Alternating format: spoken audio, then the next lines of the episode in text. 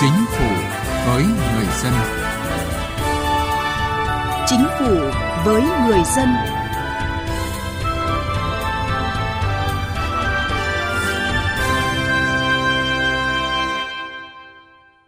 Xin kính chào quý vị và các bạn. Thưa quý vị, chương trình chuyển đổi số quốc gia đến năm 2025, định hướng đến năm 2030 đã được Thủ tướng Chính phủ phê duyệt ngày 3 tháng 6 năm 2020, xác định rõ chuyển đổi số là quá trình tất yếu của Việt Nam để phát triển kinh tế xã hội trong giai đoạn mới. Chương trình hướng tới mục tiêu kép là vừa phát triển chính phủ số, kinh tế số, xã hội số, vừa hình thành các doanh nghiệp công nghệ số Việt Nam có năng lực đi ra toàn cầu.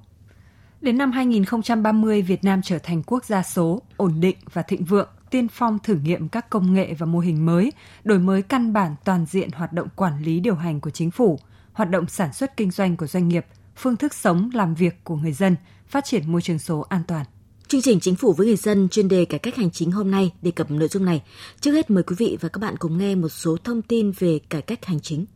Chính phủ vừa ban hành Nghị định 87 quy định về cơ sở dữ liệu hộ tịch điện tử, đăng ký hộ tịch trực tuyến. Nghị định này quy định về việc xây dựng quản lý cập nhật khai thác sử dụng cơ sở dữ liệu hộ tịch điện tử, kết nối chia sẻ dữ liệu giữa cơ sở dữ liệu hộ tịch điện tử với cơ sở dữ liệu quốc gia về dân cư, cổng dịch vụ công quốc gia, cổng dịch vụ công, hệ thống thông tin một cửa điện tử cấp tỉnh, cơ sở dữ liệu khác của bộ ngành địa phương, cấp bản sao trích lục hộ tịch, xác nhận thông tin hộ tịch, đăng ký hộ tịch trực tuyến,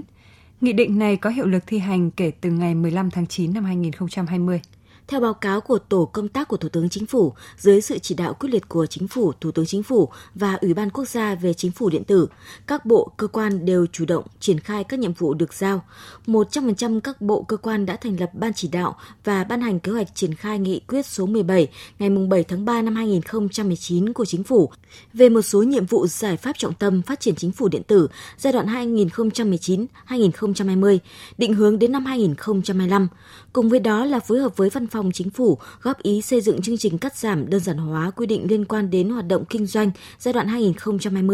2020-2025 nhằm đơn giản hóa ít nhất 20% số quy định và 20% chi phí tuân thủ liên quan đến hoạt động kinh doanh. Báo cáo của Bộ Công Thương cho biết trong 10 năm triển khai thực hiện các nội dung nhiệm vụ của chương trình tổng thể cải cách hành chính nhà nước giai đoạn 2011 đến 2020, định hướng giai đoạn 2021 đến 2030, Bộ Công Thương đã tham gia xây dựng nhiều văn bản pháp luật quan trọng như luật cạnh tranh, luật thương mại, luật bảo vệ người tiêu dùng, pháp lệnh quản lý thị trường. Bộ Công Thương đi đầu trong đơn giản hóa thủ tục hành chính với 880 trong tổng số 1.216 điều kiện đầu tư kinh doanh và kiểm tra chuyên ngành được cắt giảm. Danh mục các sản phẩm hàng hóa là đối tượng kiểm tra chuyên ngành của Bộ Công Thương giảm hơn 56%.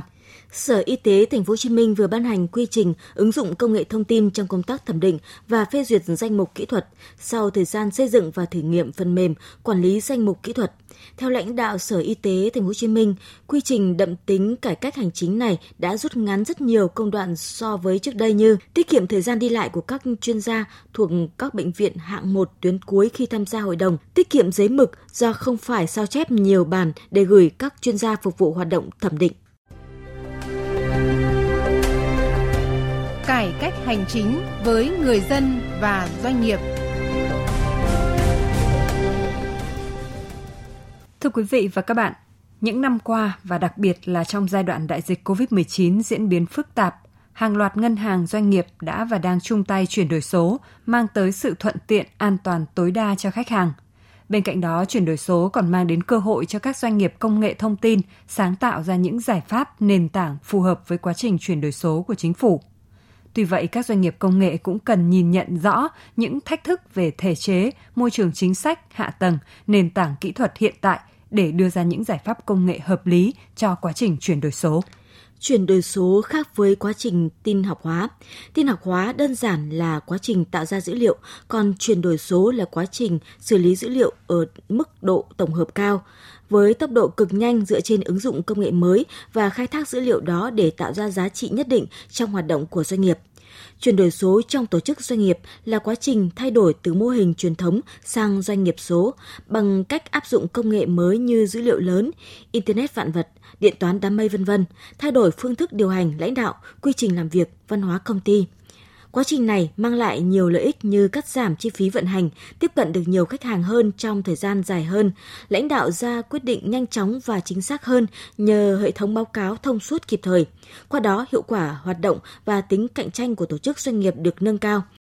Hiện chính phủ đang rất quyết liệt từ khâu làm gương trong chuyển đổi số tới tạo điều kiện nền tảng căn bản và môi trường tốt nhất cho các doanh nghiệp công nghệ phát triển. Vậy nhưng theo ông Bùi Quang Ngọc, Phó Chủ tịch Hội đồng Quản trị Tập đoàn FPT, hệ thống văn bản chính sách ưu đãi với doanh nghiệp khoa học công nghệ ở Việt Nam có rất nhiều,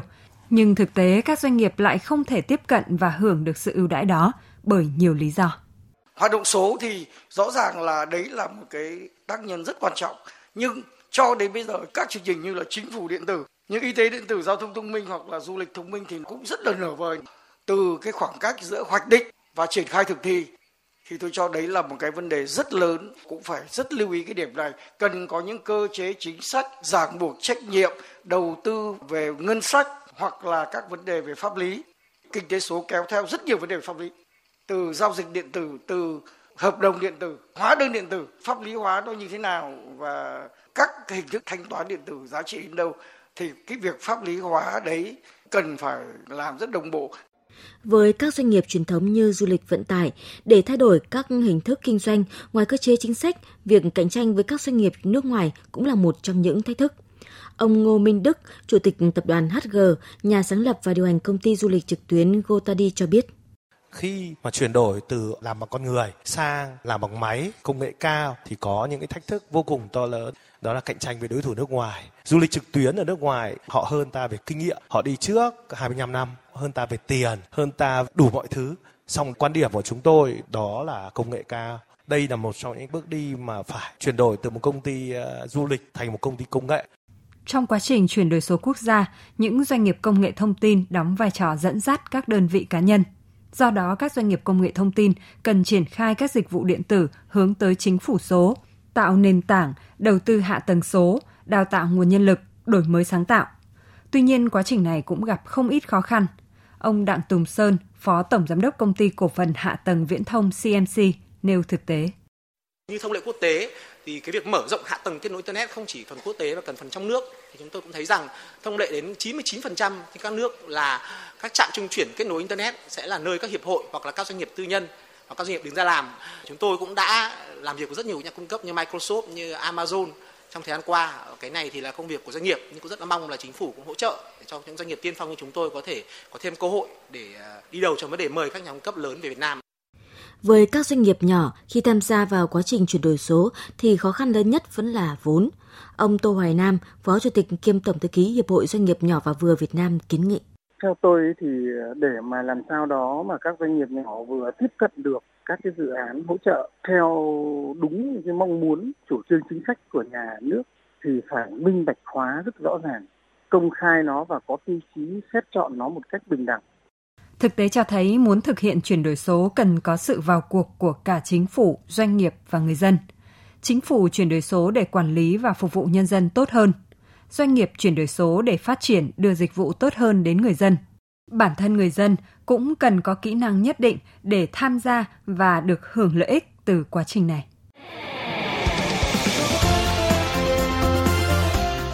Tiếng nói chuyên gia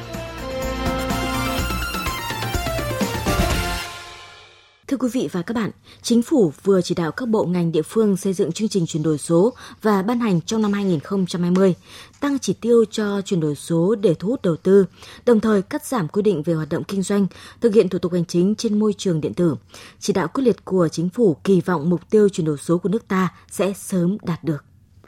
Để thúc đẩy quá trình chuyển đổi số quốc gia, Chính phủ đã yêu cầu Bộ Thông tin và Truyền thông chỉ đạo thực hiện các biện pháp thúc đẩy hạ tầng, sản xuất thiết bị viễn thông, hướng tới mục tiêu mỗi người dân có một điện thoại thông minh, mỗi gia đình có một đường Internet cáp quang tốc độ cao. Bộ Thông tin và Truyền thông cũng được chính phủ yêu cầu hỗ trợ việc phát triển các doanh nghiệp công nghệ số trên khắp cả nước, hướng tới mục tiêu đưa công nghệ thông tin vào mọi lĩnh vực của đời sống xã hội.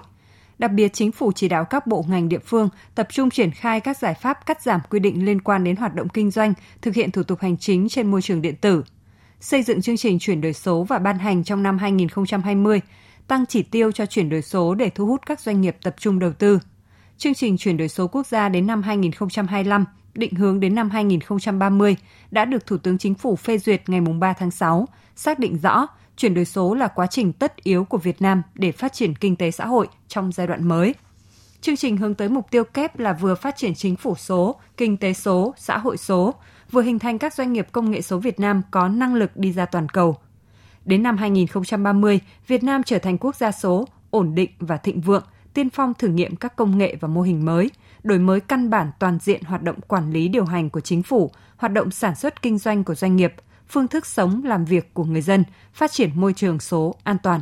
Trong báo cáo kết quả xếp hạng chính phủ điện tử năm 2020, theo đánh giá của Liên Hợp Quốc, Bộ Thông tin và Truyền thông đã đề xuất Thủ tướng Chính phủ chỉ đạo giao Bộ đôn đốc các bộ ngành địa phương tích cực triển khai chính phủ điện tử, nâng cao chỉ số phát triển chính phủ điện tử của Việt Nam theo phương pháp đánh giá của Liên Hợp Quốc. Đồng thời, trình Thủ tướng Chính phủ sớm ban hành chiến lược phát triển chính phủ số giai đoạn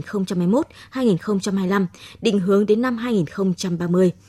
Để phát triển chính phủ số thì tài nguyên số được xác định là một trong những trụ cột chính bên cạnh những trụ cột như hạ tầng và dịch vụ số, tài nguyên số và chính sách chuyển đổi số. Tuy nhiên, theo các chuyên gia, hiện việc quản lý tài nguyên số vẫn còn nhiều bất cập, thiếu hành lang pháp lý để phát triển. Điều này dẫn đến một thực trạng là cơ sở dữ liệu quốc gia về nông nghiệp, tài chính, dân cư, quản lý đất đai chưa được thực hiện hoàn thiện.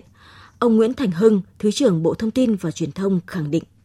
Nhiều bộ ngành thì cũng xây dựng các cơ sở dữ liệu nhưng thực trạng thì nó rất là manh mún và phân tán, nó không có sự kết nối liên thông. Khi mà cái dữ liệu đó nó đang xây dựng mà nó chưa được kết nối liên thông thì chúng ta đang ở giai đoạn rất là ban đầu. Và nếu chúng ta không làm tốt vấn này, đừng bao giờ nói chuyện kinh tế số. Ghi nhận các giải pháp quan trọng thúc đẩy thực hiện chính phủ số thời gian qua, tuy nhiên chuyên gia kinh tế Cấn Văn Lực cho rằng chính phủ cần quyết liệt hơn nữa trong việc hoàn thiện thể chế kinh tế số. Thủ tướng cũng như là các lãnh đạo chính phủ kêu ca rất nhiều về cái chuyện là chúng ta ban hành thể chế để điều tiết, để quản lý cái nền kinh tế số, những cái mô hình kinh doanh mới của chúng ta chậm quá. Ta thấy taxi công nghệ hai, ba năm nay rồi vẫn chưa có gì cả. Những chuyện khác như là fintech, như là cho vay ngân hàng, vân vân, của chúng ta cần phải điều tiết, điều chỉnh sớm. Thì cái này của chúng ta rõ ràng là tương đối chậm. Các chuyên gia nhận định cơ hội trong phát triển chính phủ số chính là sự nỗ lực giải quyết những thách thức. Do đó, cần tái cơ cấu mạnh mẽ nền kinh tế, chuyển đổi mô hình tăng trưởng từ chiều rộng sang chiều sâu, từ chủ yếu dựa vào khai thác tài nguyên lao động giá rẻ và công nghệ lạc hậu sang chủ yếu dựa vào công nghệ, nhân lực chất lượng cao, đổi mới sáng tạo. Chuyên gia kinh tế Nguyễn Minh Phong tin tưởng. Việt Nam là một đất nước có nhiều tiềm năng về công nghệ thông tin cũng như là các cái à, ngành công nghiệp có liên quan tới công nghiệp kinh tế số. Vì thế cái sự lựa chọn này chúng tôi cho rằng là đúng đắn và cũng là một trong đột phá phù hợp để Việt Nam có thể phát triển tế nhanh, bền vững và có hiệu suất cao hơn tuy nhiên điều này nó không tự nhiên đến phụ thuộc rất nhiều vào cái hệ sinh thái ờ, cũng như là các cái chính sách cụ thể của các cái ngành các cái địa phương trong cái chỉ đạo chung thống nhất của chính phủ. Trước những tồn tại thách thức đặt ra để không bỏ lỡ cơ hội, chính phủ cần tự tin đổi mới, chuyển đổi để trở thành một chính phủ của thời đại 4.0, có đủ năng lực quản trị phát triển quốc gia trong thời đại số. Đồng thời các cấp các ngành và toàn xã hội cần có những thay đổi từ nhận thức đến hành động để phát huy được những thuận lợi do việc ứng dụng công nghệ thông tin, công nghệ số mang lại và đáp ứng được những thách thức của thời đại kinh tế số. Và với quyết tâm chính trị, thống nhất quan điểm, hành động nhanh, kết quả lớn, làm đâu chắc đấy, nghĩ lớn, nghĩ tổng thể nhưng bắt đầu từ những việc nhỏ nhất nhưng có hiệu quả lớn. Tin tưởng chính phủ sẽ thành công trong việc phát triển chính phủ số. Mỗi tuần một con số Thưa quý vị, thưa các bạn, hiện chỉ có 14% dân số cả nước cài đặt ứng dụng Bluezone. Con số này rất thấp so với kỳ vọng của Bộ Y tế, Chính phủ nhằm chủ động thực hiện một trong các biện pháp phòng ngừa dịch COVID-19. Trong cuộc họp mới đây, Thủ tướng Chính phủ Nguyễn Xuân Phúc cho rằng người dân cài đặt Bluezone cũng là dịp để chúng ta ứng dụng mạnh mẽ chuyển đổi số, hỗ trợ các doanh nghiệp, khuyến khích người trẻ đóng góp vào quá trình chuyển đổi số – chuyển đổi số là một trong những cách phòng chống dịch hiệu quả nhất. Thế nhưng, tại sao nhiều người dân chưa mặn mà với việc cài đặt ứng dụng này? Trước hết, Bluezone là ứng dụng cảnh báo sớm cho người dân trong trường hợp họ tiếp xúc với người nhiễm hoặc nghi nhiễm COVID-19. Tính đến ngày 11 tháng 8, ứng dụng khẩu trang điện tử Bluezone đã đạt 14,9 triệu lượt tải, chiếm khoảng 15%. Đà Nẵng đang là địa phương dẫn đầu cả nước về tỷ lệ cài đặt ứng dụng Bluezone. So với ý nghĩa hiệu quả của công tác chống dịch thì con số này còn quá thấp. Điều này một phần phản ánh thực trạng việc áp dụng công nghệ thông tin và các hoạt động của người dân trong cuộc sống. Theo báo cáo của Cục Kiểm soát Thủ tục Hành chính, Văn phòng Chính phủ, đến nay hầu hết các bộ, cơ quan đã triển khai kết nối tích hợp với Cổng Dịch vụ Công Quốc gia. Trong đó, 8 trên 8 các bộ ngành đã hoàn thành tích hợp đăng nhập một lần. 7 trong tổng số 8 bộ cơ quan đã hoàn thành tích hợp đồng bộ trạng thái hồ sơ. Những con số này cho thấy các cơ quan ban ngành đã bước đầu xây dựng hệ thống điện tử để chuyển đổi thành chính phủ số. Và để thực hiện một chính phủ số thì sự cộng hưởng không thể thiếu, đó là sự tương tác, hưởng ứng của người dân. Thế nhưng, điều đang nói, có rất ít người dân thực hiện các công việc liên quan đến thủ tục hành chính bằng các ứng dụng công nghệ thông tin. Câu chuyện chỉ có 15% người dân cài đặt ứng dụng Bluezone là một minh chứng. Cho dù không liên quan đến thủ tục hành chính, nhưng lại ảnh hưởng trực tiếp đến sức khỏe của mỗi người. Nhưng lại có rất ít người tham gia cài đặt.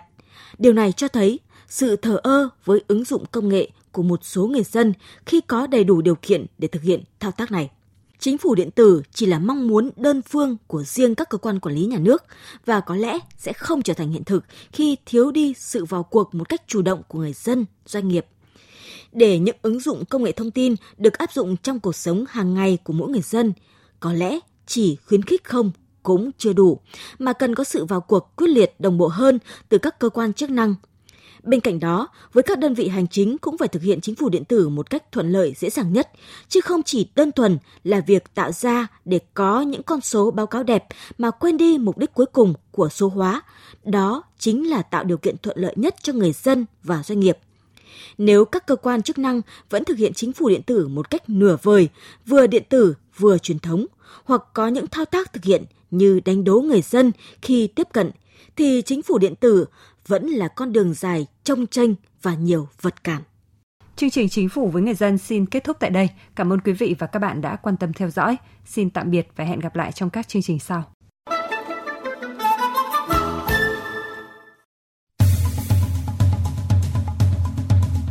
Thông điệp về trợ giúp pháp lý cho trẻ em. Trẻ em là người dưới 16 tuổi. Trẻ em là người được trợ giúp pháp lý theo quy định pháp luật. Nếu có vướng mắc pháp luật, trẻ em sẽ được trợ giúp pháp lý miễn phí, không phải trả tiền, lợi ích vật chất hoặc lợi ích khác theo các hình thức sau đây. Tư vấn pháp luật, hướng dẫn đưa ra ý kiến, giúp soạn thảo văn bản liên quan đến tranh chấp, khiếu nại, vướng mắc pháp luật, hướng dẫn giúp các bên hòa giải, thương lượng, thống nhất hướng giải quyết vụ việc. Tham gia tố tụng được bào chữa, bảo vệ quyền và lợi ích hợp pháp trước các cơ quan tiến hành tố tụng, công an, viện kiểm sát, tòa án, đại diện ngoài tố tụng trước các cơ quan nhà nước có thẩm quyền khác. Khi đến yêu cầu trợ giúp pháp lý, cần mang theo giấy tờ chứng minh là trẻ em, bao gồm một trong các loại giấy tờ sau đây. Giấy khai sinh, sổ hộ khẩu, chứng minh thư nhân dân, căn cước công dân, hộ chiếu. Văn bản của cơ quan tiến hành tố tụng xác định người có yêu cầu trợ giúp pháp lý là trẻ em. Văn bản của cơ quan có thẩm quyền về áp dụng biện pháp xử lý hành chính hoặc xử phạt vi phạm hành chính xác định người có yêu cầu trợ giúp pháp lý là trẻ em. Các tổ chức thực hiện trợ giúp pháp lý cho trẻ em bao gồm Trung tâm trợ giúp pháp lý nhà nước tỉnh, thành phố trực thuộc Trung ương, Văn phòng luật sư, công ty luật, tổ chức tư vấn pháp luật tham gia trợ giúp pháp lý.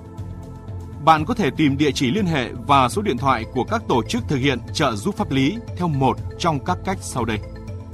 truy cập danh sách tổ chức thực hiện trợ giúp pháp lý trên cổng thông tin điện tử Bộ Tư pháp https 2 2 gạch chéo mori.gov.vn hoặc trang thông tin điện tử trợ giúp pháp lý Việt Nam https 2 2 gạch chéo tgpl.mori.gov.vn hoặc trang thông tin điện tử của Sở Tư pháp tỉnh, thành phố. Hoặc gọi về Cục Trợ giúp pháp lý, Bộ Tư pháp theo số điện thoại 0246 273 9641 để được cung cấp thông tin.